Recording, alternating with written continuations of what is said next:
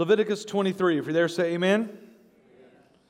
The Lord said to Moses, Give the following instructions. Actually, let's read it from the English Standard Version.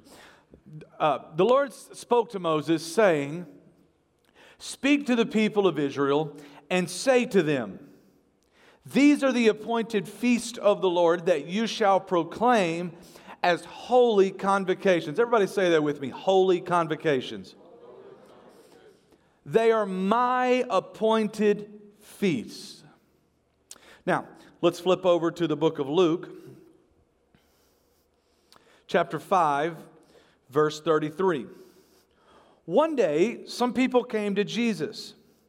John the Baptist's disciples fast and pray regularly, and so do the disciples of the Pharisees. Why are your disciples always eating and drinking? They were looking at John. John the, the Baptist, uh, his disciples were always, uh, they, they were always in an act of repentance, always in an act of defeating their flesh. Uh, and, and so they were, they were regularly fasting and praying before the Lord. The disciples of the Pharisees, the Pharisees were the keepers of the law, and, and they, they held people to the very fine pieces of the law. And so they would do things for show. So the Pharisees, uh, on the other hand, while, while John the Baptist's disciples couldn't seem to get beyond the, the point of uh, forgiveness of sins and, and repentance of sins, the Pharisees were all about the show of fasting. But one way or another, these people come to Jesus and they say, Jesus, why is it that all these disciples that we see, they're always fasting and praying? And we look at your disciples and they're always eating, they're always feasting. And Jesus makes this statement to them Do wedding guests fast while celebrating with the groom? Can you imagine that? Like, you invite everybody to your wedding. It's going to be a great time. And you get there, and, and, and everybody shows up the reception, uh, and, and there's no cake. Or maybe they just put a cake there, but it's like plastic just to torture you, you know? And there's no food, there's no, there's no, there's nothing. We're, we're, you came to the wedding, it's supposed to be a wedding feast, right? And there's nothing. What would you? Quit toying with me. You could have brought some like chips and, I mean, some crackers and cheese at the least, right? No, you're fasting. Jesus says, no, people don't do this. They go to a feast. They go to a wedding and they feast and they have cake and they have, especially in Jesus' day, it was huge parties that would go on for hours and hours and hours. And uh, they would have these massive feasts. And Jesus says, You don't go to the wedding while the groom is there and fast. No, when the groom is there, you feast. The groom is Jesus, right? So what Jesus is saying. He's saying, Of course you don't do that. Verse 35 but someday the groom will be taken away from them and then they'll fast. Have you ever been to a party or maybe a Thanksgiving where you said, I think I'm going to go on a diet now? y'all, y'all, y'all, need Jesus. Y'all need, I've been gone too long. Y'all need Jesus this morning. This is what Jesus is saying. He said, Look, understand, there is a time for feasting and there is a time for fasting. And as, as believers, we have to know the difference. Jesus was specifically saying, I'm only with you for a little time here. You shouldn't spend your time fasting and praying. You should spend your time with me because the one you're fasting and praying to get close to is here with you already. Are you tracking with me? I, I, read, an, I read an article this week. Uh, uh, I subscribe to a number of things and uh, this, for, for pastors and preachers and people developing sermons. And this one guy wrote this article, and it was called The Art of Feasting. And I thought, man, this is good stuff right here. I was getting ready for Thanksgiving meal. Now, I don't know how your Thanksgiving meal went, uh, but my family way over prepared on food. Like,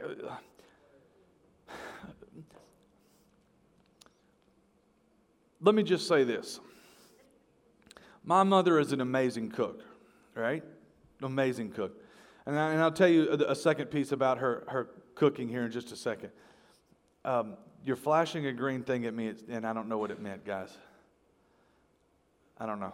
Y'all flashed a green one at me. Is something? No, for cancel that. Okay, sorry. I didn't know one minute. Like you got one minute till. I don't. I didn't know. Um, what was I saying? Oh, my mom. My mom's an amazing cook, but my mom can't cook for like four. Her recipes only work for like 40. No, I'm not kidding. If you've ever been to my mom's house and she's cooked, there's like always too much food. It doesn't matter how many people are coming. My, my dad said the other day she cooked him some, some gumbo or chili or something. And he walks in and she's cooking gumbo and he's like, Oh, excellent. I'm going to have some gumbo tonight. And the pot was this big. There's two of them. And he said, Renee, what are you going to do with all that gumbo? She goes, I don't know. I'm going to freeze it and go take it to people. That's my mom. So if you can imagine this on an even grander scale, when 40 people do come, she doesn't like keep the same amount of food. it multiplies again. So she cooks for like 400. So I I, I, believe in uh, which, which brand of the, of the military is it that says no man left behind? I can't remember which one it is, but that's the approach I took to Thanksgiving this year. Uh, n- no pies and no ham left behind, no, no cornbread bread casserole left behind. And so my goal was I, I went through and I ate, and everyone ate, and there was still so much food, and I felt so bad for the food. It had been cooked and it had been prepared for that moment, so I went again. And, and after I went again, then I, I, saw the dessert table and I felt like I needed to balance out my meal and I didn't want any pies left behind, so I went for that again. And, and this was kind of a revolving thing throughout the day. I would like to tell you that I succeeded in my mission, but I did not. I did almost pass out from eating too much food. But I read this article and, and I thought it was going to give me some tips for how to eat more food on Thanksgiving, and he didn't. Um, and, I, and I read it, and he actually, uh, the, the, article wasn't that great. Um, but the moment I read the article, God spoke to me and he, and he told me to tell you something today. So I'm going to preach a little bit kind of a different kind of message today. So I'm going to ask you to just bear with me for a minute, if you will. Um, but this is what God told me to tell you. He said, Brandon, go tell the people of Triumph that the month of December is a time of feasting. And I said, okay, God. Well, I went on and read the article, thought, well, maybe that article is going to say something to me, and it really didn't. But I heard so clearly. So, yesterday, when I was preparing this sermon, I tried to go another way, and God wouldn't let me go another way. And I said, But Lord, there's not a lot of sermon, and it's time for feasting. He said, Brandon, you go tell the people it's time for feasting, and I'll take care of the rest. There are many sermons that I preach to you, as you know, that are, I'm very teaching, uh, very practical, very much application. But today I need you to allow me to utilize a different gifting of mine. Um, uh, the fivefold gifts that, that Paul writes to us about in Ephesians are, are apostles, prophets, pastors, teachers, and evangelists. You often hear me in my pastoral anointing. You often hear me in my pastoral mantle preach to you. But today, will you allow me to slide over for just a moment and speak and declare the word of God over your life? Because I think some things need to shift, and God wants to do some wonderful things for us. Okay? Jesus said there, there are times for fasting and there are times for feasting. Um, fasting is a very spiritual thing. That's why the Pharisees were doing it. They would fast to prove how spiritual they were. They were fasting to prove um, how good they were at religion. They were fasting to prove things. Now, when we fast, we shouldn't fast. As a matter of fact, Jesus didn't say, Jesus said, don't fast and then go to work and complain all day about how much you've been fasting and announce it to the world. He said, instead, go to work and don't say a word about it, just let your life speak for itself. But the Pharisees didn't do that. They have fasted and they would announce it to the whole world. Fasting is a very good thing. We will kick off the year in January with 21 days of prayer and fasting. We do this every year. It's a very important piece, uh, part of what we do to lay the foundation for our year. I believe in fasting. But the truth of the matter is, there are more scriptures in the Bible that talk about feasting than they do about fasting. You see, feasting is also a very spiritual thing. Feasting was so important that while Jesus, uh, while, the, while the Old Testament had very little scriptures that commanded fasting, it has dozens and dozens and dozens of scriptures that command us to feast. I'll talk to you about the seven major feasts uh, in a few moments. But we, he didn't want us just to feast in those times, although there were. In Leviticus chapter 23, where I just read you, he's about to give you the seven feasts. But also, he said, there are occasions in your life, weddings uh, and, and birthdays and uh, uh, harvest times, when you should feast. And, and it is a good thing to feast. Why? Because, because God knows some things. He, he knows that in life there are highs and there are lows. There are yeses and there are nos. You see, fasting is all about saying no to the flesh and yes to God, right? It's a good thing. We should, because the flesh and his desires get strong within us. And if we're not careful, they will get stronger than the spirit within us, and we'll end up living according to our flesh. Fasting is a very good thing, but fasting is about saying no. Feasting, on the other hand, is about saying yes. Feasting is about saying yes to the goodness of God and enjoying the good things of God. God doesn't want his relationship with you to be all about the no's. Well, God, I want to do this. No, not right now. God, can I do that? No, that's not allowed. Lord, what about this? That's a sin.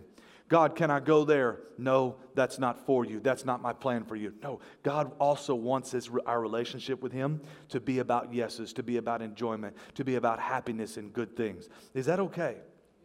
Is it okay that God wants you to enjoy your relationship with Him? So he said, Brandon, tell Triumph that December is a time of feasting, the month of December.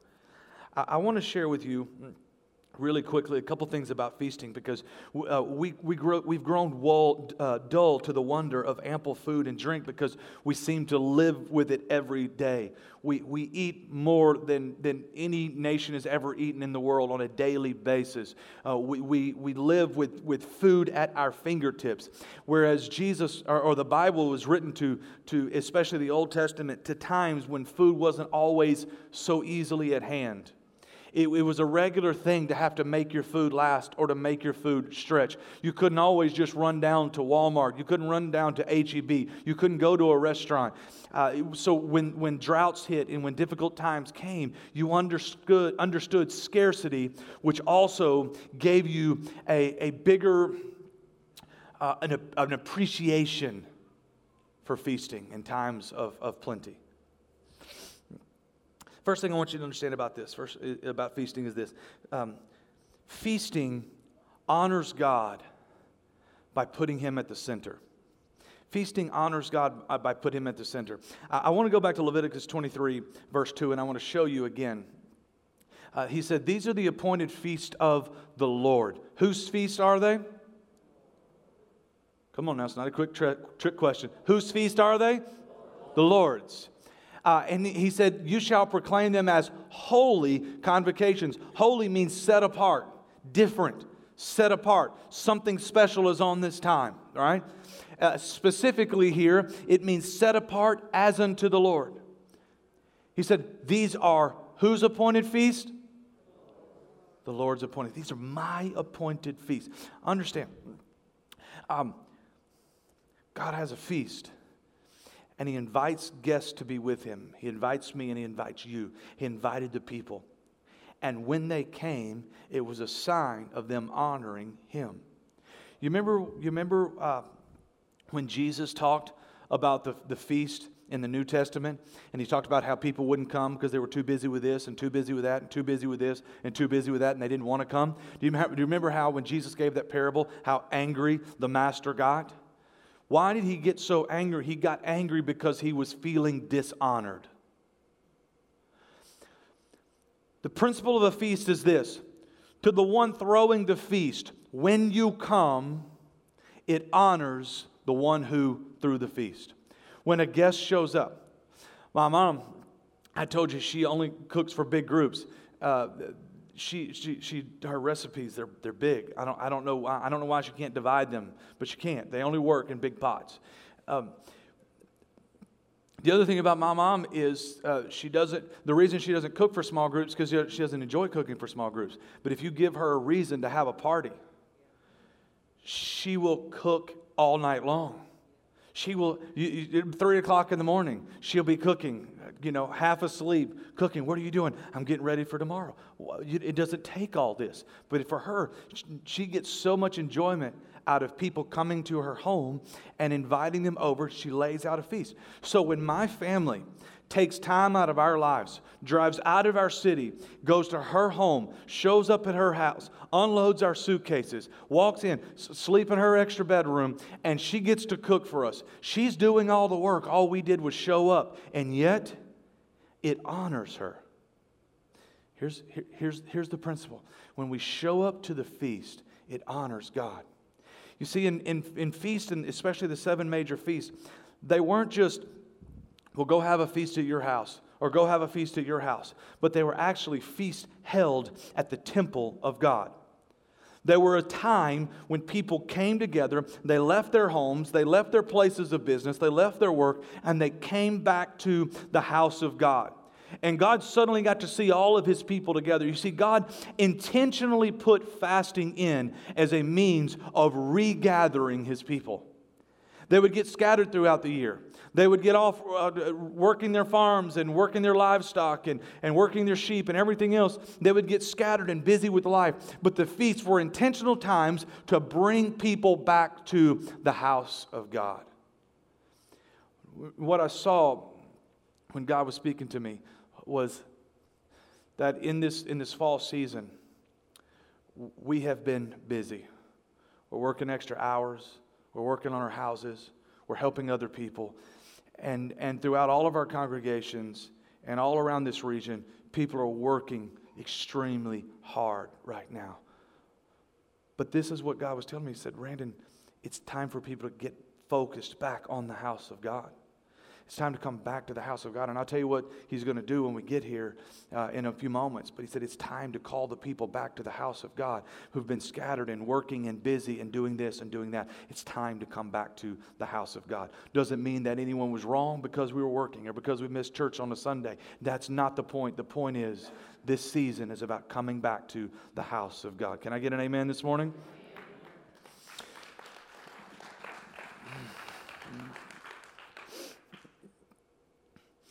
Number two, feasting gives us a fresh perspective on what God is doing. Gives us a fresh perspective on what God is doing. I mentioned to you that there were seven major feasts in the Old Testament and in Judaism today. Seven major feasts. Some of these you will be very familiar with, some of them you will not. The first feast is called Passover. Passover. Um, it's, this is the feast of salvation, if you will. Passover goes back to when the, when the children of Israel were caught up in slavery and Moses was trying to get Pharaoh to let his people go. Pharaoh wouldn't let them go. So if you remember, the plagues were coming to Egypt, one after the other, after the other, after the other. The tenth plague was God gave instructions to the Israelites to sacrifice a lamb and, and eat the lamb and take the, its blood and put it over their doorposts. He said, Now, at night, the angel of death is going to come through, and if he sees the blood on your doorpost, he's going to pass over you or he's going to skip over your house. But if he doesn't see the blood of the lamb on your doorpost, he's going to take from you. He's going, your, your firstborn son and the firstborn son of your livestock will, are going to die instantaneously. So you'll remember in the land of Egypt, this is exactly what happened. So all of the Israelites, they got their lamb, they sacrificed the lamb, they ate the lamb, they put the blood over the doorpost. The angel of death came through, he passed over all of the Israelites, but when he came to the Egyptians, they hadn't done the same thing. And the, their firstborn sons were gone, including the firstborn son of Pharaoh, which is what caused him to say to Moses, Get out. Y'all remember the story? So when they get later on, God says to them, I want you to celebrate this event with a feast. And then they would relive much of the same things that they had done in Egypt. Now, for all of these seven feasts, Christ is the fulfillment of the feast. We know this because we know the life of Christ. We know this because uh, the, the Old Testament teaches us that the Messiah would have to fulfill all of these things which Christ has done or is in the process of doing.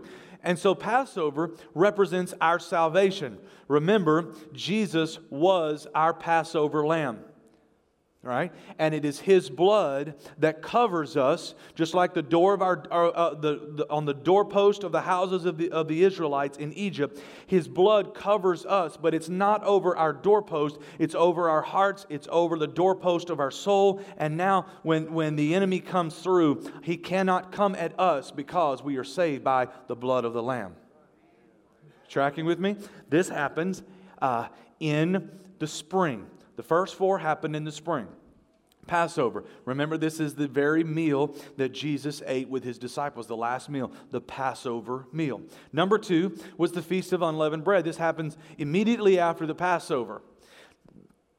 Um, God had said to Moses, Tell the people to prepare bread with no yeast or no leaven in it. Now, yeast or leaven in the Bible re- reflects or it symbolizes sin or evil.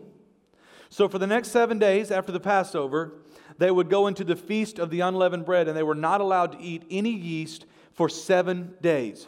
If you see a piece of unleavened bread that they would eat, you would actually notice that it had stripes in it. It had, it had horizontal or vertical stripes running down it. Why is this important? Do you remember at the Passover meal when Jesus said, the, uh, I bless the cup, which is my blood, which is shed for the remissions of sin, for salvation, right? He also took bread, this unleavened bread with stripes going down it, and he broke it, and he said, This is my body, which is broken for you. Uh, when you eat it, eat it in remembrance of me. Remember the Old Testament that said, By his stripes we are healed. Specifically, the stripes on his body are reflection of the stripes on the unleavened bread. Are y'all tracking with me today? Um, and so this, this unleavened bread, they, it represented their trek out of slavery in Egypt into freedom in the promised land. The, the seven days of the Feast of the Unleavened Bread represents getting rid of the old mindset of slavery. It is uh, what we would call sanctification. It is uh, so we come to Jesus and he saves us, but we still have sin in us. So there, we then enter into a process of removing the sin of our life and becoming a disciple of Jesus. Everybody with me? Number three, Feast of the First Fruits. Feast of the First Fruits. So now what would happen is, and these are all happening in just a matter of a week or so, these first three, they would bring in the first grain offering in the spring, uh, specifically uh, at a time that we refer to as Easter. Wasn't referred to as Easter at that time. Uh, the word Easter actually comes from a pagan holiday, but is all celebrated at the same time. Uh, but they would come in and the, and the priests would grab some of the grain and, they would hold it up and they would have a wave offering before the Lord because this grain was the first fruit of much more harvest to come. You say, well, Pastor Brandon, what does that have to do with? Well, it has to do with they recognize their dependence upon God that it was God that brought them the first fruits, and it will be God that delivers them the rest of the harvest. Why? Because as hard as a farmer tries, he cannot force grain to grow. He cannot make it rain and he cannot make the seed grow. Only God can do that. Remember, Paul, Paul said, I uh, planted, Apollos watered, but God gave the increase. This is a principle that goes all the way back to the Old Testament. And so when they came together for this feast, it was a recognition that God is going to cause our harvest to come to pass. Well, how is it that Jesus is the fulfillment of that? Because this, this was celebrated on what we know as Easter, the day that Jesus was raised from the grave. Watch what Paul wrote in, in 1 Corinthians I don't know where I'm at on my notes, guys, uh, so hang with me for a second. Um, 1 Corinthians chapter 15, verse 23. But there is an order to this re- resurrection. There's an order. Christ was raised as the first, or if you're reading in the New King James, the first fruit of the harvest. Then all who belong to Christ will be raised when he comes back. How did Christ fulfill this? Christ fulfilled this because he was first raised from the dead, he was first resurrected and ascended into heaven. And then, secondly, all the rest of us who live and die in Christ will one day be raised from the grave and ascend into the heavens. Y'all okay? I know, we're getting real deep today. It's going to be all right. Number four. Number four. The fourth one was 50 days later, uh, after Easter, 50 days later. It was called the Feast of Weeks, or you might know it as Pentecost. We celebrate Pentecost Sunday, 50 days later, or seven Sabbaths plus one. Um, Pentecost was given when the Israelites had now, they had left Egypt, they had gone, they had crossed the Red Sea, they had uh, fought through the desert, and they got to the base of Mount Sinai. It is Mount, at Mount Sinai that Moses goes up and he receives the law of God, the law for the Israelites, and he brings it back down to them and he gives it to them. They, it is said that this is the birthplace of the nation of Israel. Uh, it is the birthplace of Judaism. Why? Because they had been just a group of slaves started as a family. They had evolved through, through here, history into a group of slaves. But now, for the first time, they were a people, they were a nation, because there is no nation without laws. All right? And so it's the birthplace of Judaism. It is also the birthplace of the church. Because on the day of Pentecost, the Holy Spirit is poured out on his people, and 3,000 people are added to the church, and the, and the church takes off that day. You'll remember the story in Acts chapter 1 and Acts chapter 2. In Acts chapter 3, Peter begins to preach. 3,000 people are out of the church. That all happens on the day of Pentecost. You see, Pentecost has been fulfilled in that the Holy Spirit has been poured out on us. Well, what does the Holy Spirit have to do with the law? It has, to, has this to do with it. The Holy Spirit, uh, no longer does God write his law on tablets of stone, but he writes it on the hearts of men through the Holy Spirit. The Holy Spirit is God's law inside of us, leading us and guiding us and teaching us and helping us. So it's not external any longer, but it's internal. Are y'all tracking with me? I know I'm boring you, but just hang with me for a second. We're going somewhere. These four happened all in the spring. Then we fast forward to the fall. The fifth one is called the Feast of Trumpets. The Feast of Trumpets, trumpets literally happened when they would go out into the fields at the end of the harvest and they would blast the trumpet or the trumpets of God and it was an announcement that the time of harvest, the time of working, the time of laboring had come to an end. And so it was time to bring all the harvest in, end that season, and have a big feast. This is fulfilled not in the first coming of Jesus when he came and he died on a cross and he rose from the grave, but this will actually be fulfilled in our future when Jesus returns again. The Bible teaches, to, uh, teaches us in the book of uh, 1 Thessalonians uh, chapter 4, verse 16. He, he says this For the Lord himself will come down from the heaven with a commanding shout, with the voice of the arch- archangel, with the trumpet call of God. First, the Christians who have died will rise from their graves, and he keeps on going from there. Here's the point this is at the second coming of Christ that Paul is pointing to, and he says, We're going to know it because a trumpet call of God is going to blast. Feast of the Trumpets will be fulfilled on that day. So, the first four pointed to things that Jesus has already done. The fifth one points to what Jesus is going to do that he hasn't yet done. Number six. Number six is the Day of Atonement. Day of Atonement is the day once a year when the priests would go in and they would give an offering to God to, to roll back or push back all of the sins of Israel for that year. So one day a year, they would go in and they'd bring an offering to God. And uh, number seven, again, I'm sorry, again, um, this was 10 days after the trumpet. It was a day of confession, has, has to do with what's going to happen in the second coming of Messiah. I'm trying not to get too deep into eschatology this morning. I want to show you a principle here. Number seven, Feast of the Tabernacles. This is five days after the atonement uh, God was celebrating that He had provided shelter for the Israelites while in the wilderness. And He had built shel- they built shelters outside their homes in little tents. and they would stay there uh, during this celebration and they would worship God in them. This signifies a future time when Christ will one day come and rule and reign on this earth, and we will all tabernacle or dwell within Christ. Now, big picture here, and I'm sorry I got it caught up too deep in all that. Here's what I want to show you the feast of God did two things simultaneously. First of all, they remembered what God had already done for them.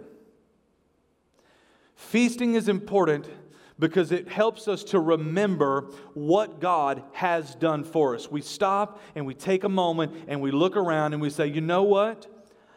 Sometimes in life, it feels like God has not been near me, and I've wondered where He was. But if I could step back a moment and look at the entire context of my life, I could see that God has been involved. But when we're in it and you're in the middle of troubles and you're in the middle of worries, you can look around and wonder, where has God been? And this will always, not always, but it can cause you to question whether or not God has ever been involved. And so every decision you've made then comes into question. But God says during times of feasting, if you will step back and you'll see the big picture, if you'll change from your perspective to my perspective, you will see that I've been involved all along. Because the other piece of it is he doesn't just remind us of what he's done, he reminds us of what he's going to do. The first four are what Jesus already did for us. The second three are what he is yet to do for us. So here we are caught in the middle. We're stuck in the middle. But God says, I want you to have times of feasting because I want you to know I have a plan. Life is made up of mountains and valleys. It's not made up of just one mountain. You weren't made to conquer one mountain in your life. You were made to conquer many mountains. But if you're going to conquer many mountains, you have to be willing to go to the, through the valley to get there. Here's the point if we get stuck in the valley, the enemy can start working on our minds, convincing us that there are no more mountains in our future. There are no more good times in our future. There are no more good plans in our future that God has done with us if He was ever using us. And God said, Back up just a second. Back, back away just for a second and see things from my perspective. And if you could, you could see the mountains that you've already conquered, and you can see the mountains in your future. You wouldn't get stuck in the valley, but you would know good things are yet ahead. Good things are yet ahead. So, so feasting is about changing our perspective and seeing it from God's view. Elbow your neighbor a little bit and say, You need to see it from God's view. That was very weak. That was not very convincing. So I want you to look right back at the person who just looked at you and you say, No, you need to see it from God's view. With a little attitude, please.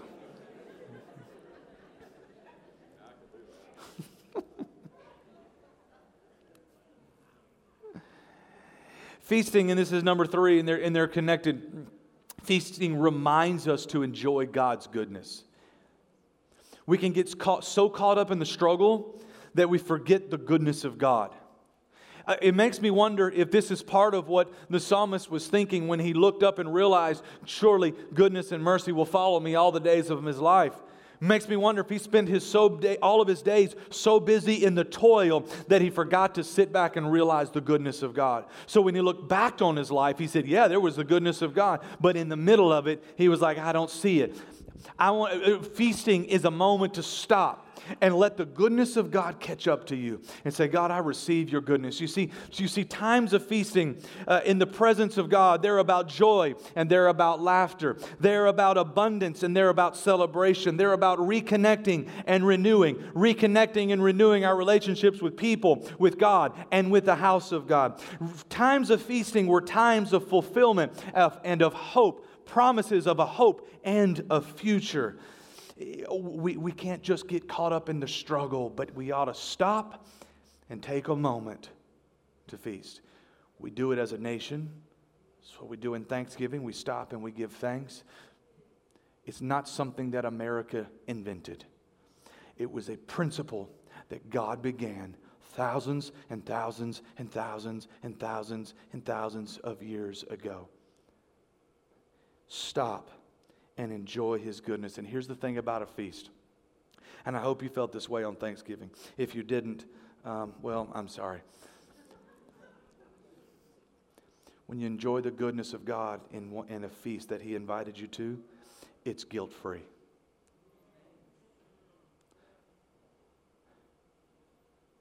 It's guilt free.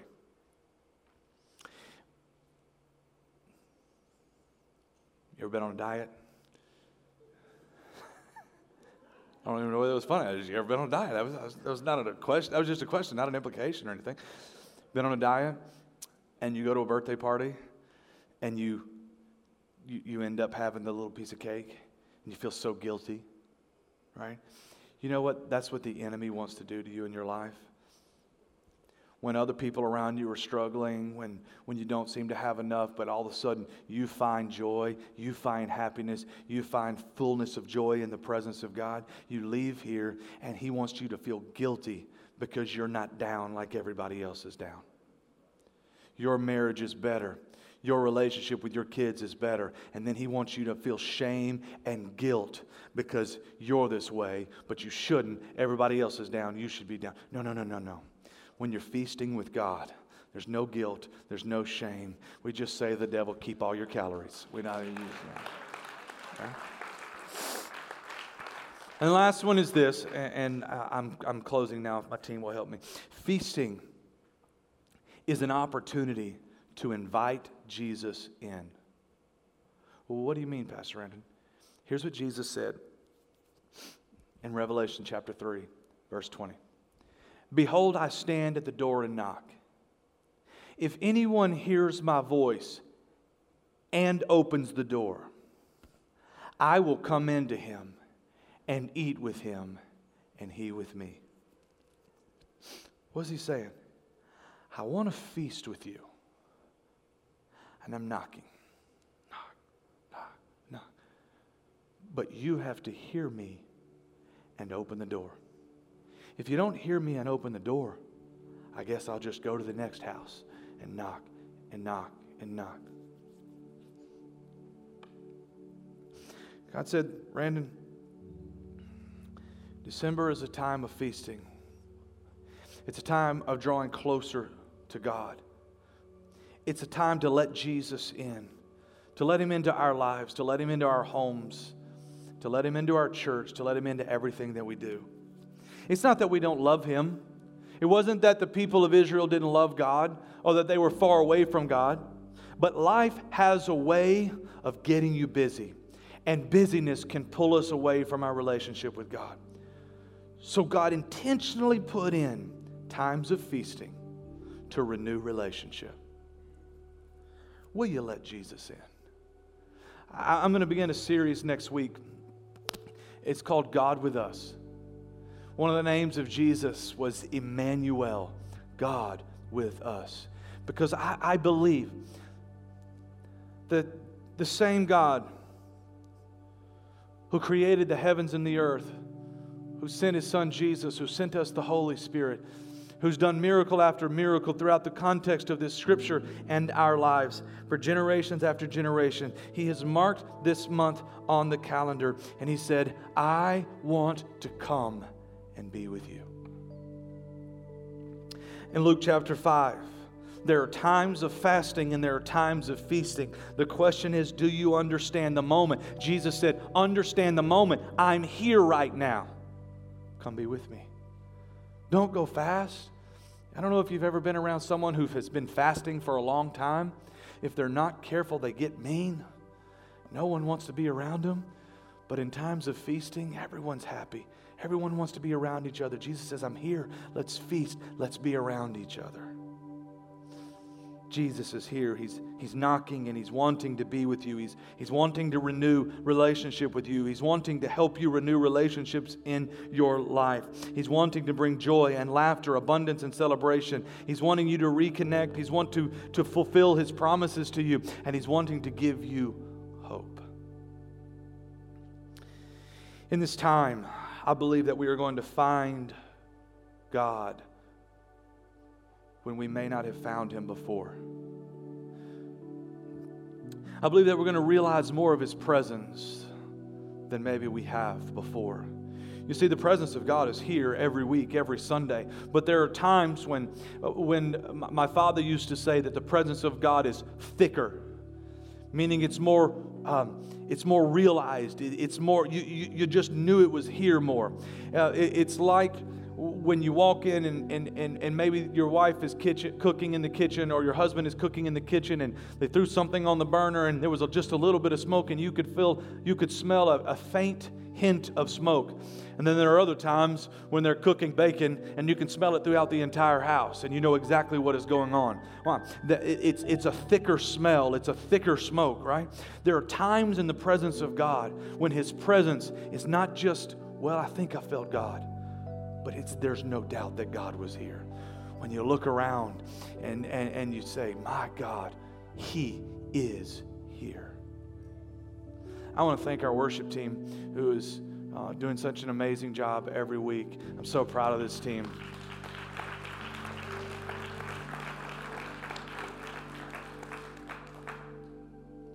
And I want to speak over to your lives and over this church, over this, this house, that worshiping is about to get easier because the presence of God is going to get thicker in the room.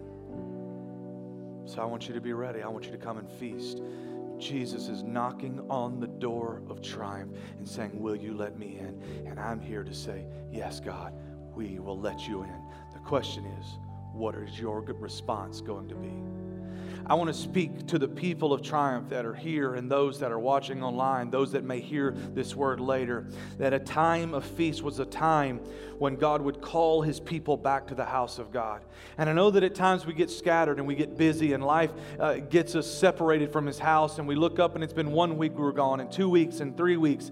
And, and it isn't that you don't love God. It isn't that we don't love you. It isn't that we're angry at you, that God is angry with you. He is not. But it is a time right now where we are calling the people of Triumph back home. If you're a person and you're a believer at Triumph, or even if you're not and you're looking for a church home, would you hear my voice today and say, it's time to get back to the house of God, for He's waiting here to meet with you. He's going to give you hope. He's going to give you inspiration. He's going to give you help. He's going to come and He's going to bring miracles into your life. He's going to wait, and, and the joy that you have been looking for will be found in the presence of God. But it's time to come home. We will see you here next Sunday. Clap your hands and rejoice in the Lord this morning. I, I want to pray over you this morning, and then, and then our host is coming. But I just want to declare over all of us in this room, in this house, Father, we believe that this is a time of feasting. It's a time where we're going to see what you are doing in our lives. We're going to see our future. Father, I pray that you would give us eyes to see and ears to hear, that you would speak clearly for those that are looking and searching and seeking for answers for our future. God, I pray that you would speak to us. Lord, I am declaring right now that worship is going to become easier, that your presence presence is growing thicker. Even now, I can feel you in this place, oh God. We invite you in. We say, Lord, we are here for you to feast with you, to dine with you. Now renew and reconnect us and give us joy and give us hope and, give us more of your presence, Lord God. We receive you now. In the name of Jesus, we pray. Amen.